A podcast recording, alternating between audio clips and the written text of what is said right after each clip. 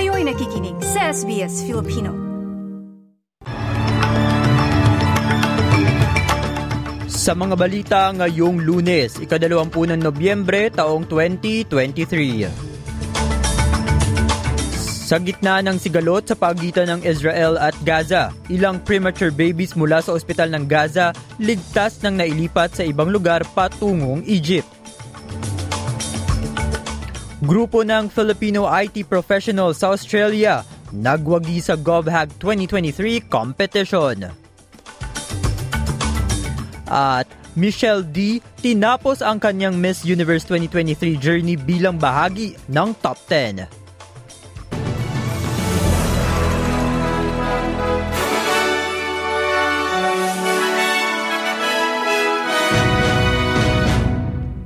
Para sa mga detalye, ligtas na nailipat ang 31 premature babies mula sa ospital ng Gaza patungong timog nitong linggo at nakatakdang ilipat ang mga sanggol sa Egypt.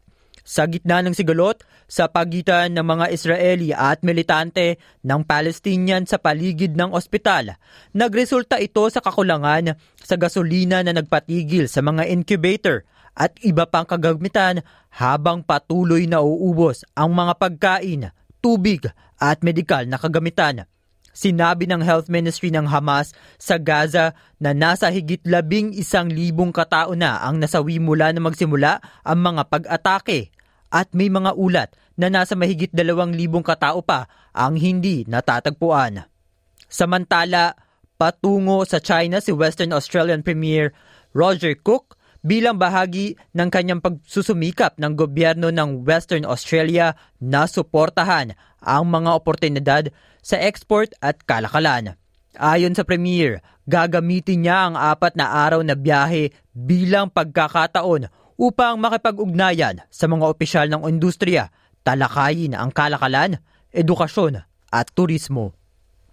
So this is our first opportunity to uh, to get across to China uh, as premier to uh, really just link up with industry, with government representatives, particularly aviation industry representatives, to continue to grow and diversify our economy. I'll be going to Chengdu in Sichuan province, and the first time that Western Australian government's taking a trade delegation to that um, to that province, and very much looking forward to talking to them about the opportunities.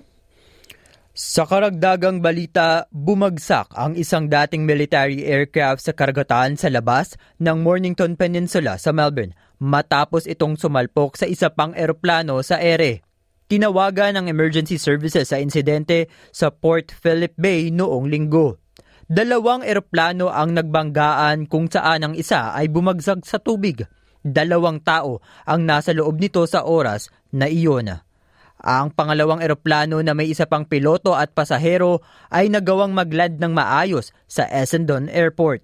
Tatlong rescue helicopters ang patuloy na naghahanap pa sa lugar ng aksidente para sa dalawang nawawalang tao.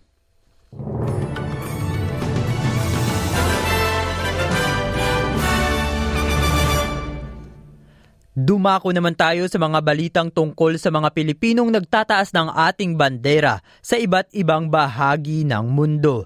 Ipinagmamalaki ng bansa ngayon si Miss Universe Philippines 2023 Michelle D matapos itong makapasok sa top 10 ng nasabing pageant nitong linggo sa El Salvador bigumang makapasok sa top 5. Samot-sari ang magagandang reaksyon na natanggap ni D dahil sa pinakita nitong performance at sa muling pagbabalik ng Pilipinas sa top 20.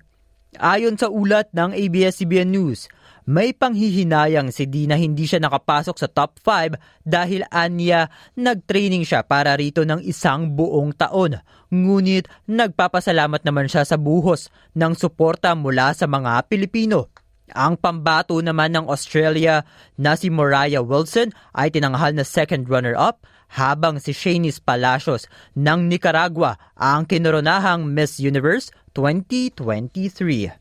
Isa pa sa magagandang balita, nagwagi ang isang grupo ng Filipino IT professionals at mga miyembro ng Filipino Tech Community Canberra mula sa Australian Capital Territory o ACT sa GovHack 2023 competition kung saan nasungkit nila ang top prize. Ang proyektong ang proyekto nilang Closing the Data Gap ang nakakuha ng atensyon sa, sa kategoryang Helping Women Succeed Financially mula sa Australian Taxation Office. Abangan ang isang natatanging ulat tungkol dito mula kay Daniel Mark Delenya sa mga susunod na araw dito lamang sa SBS Filipino.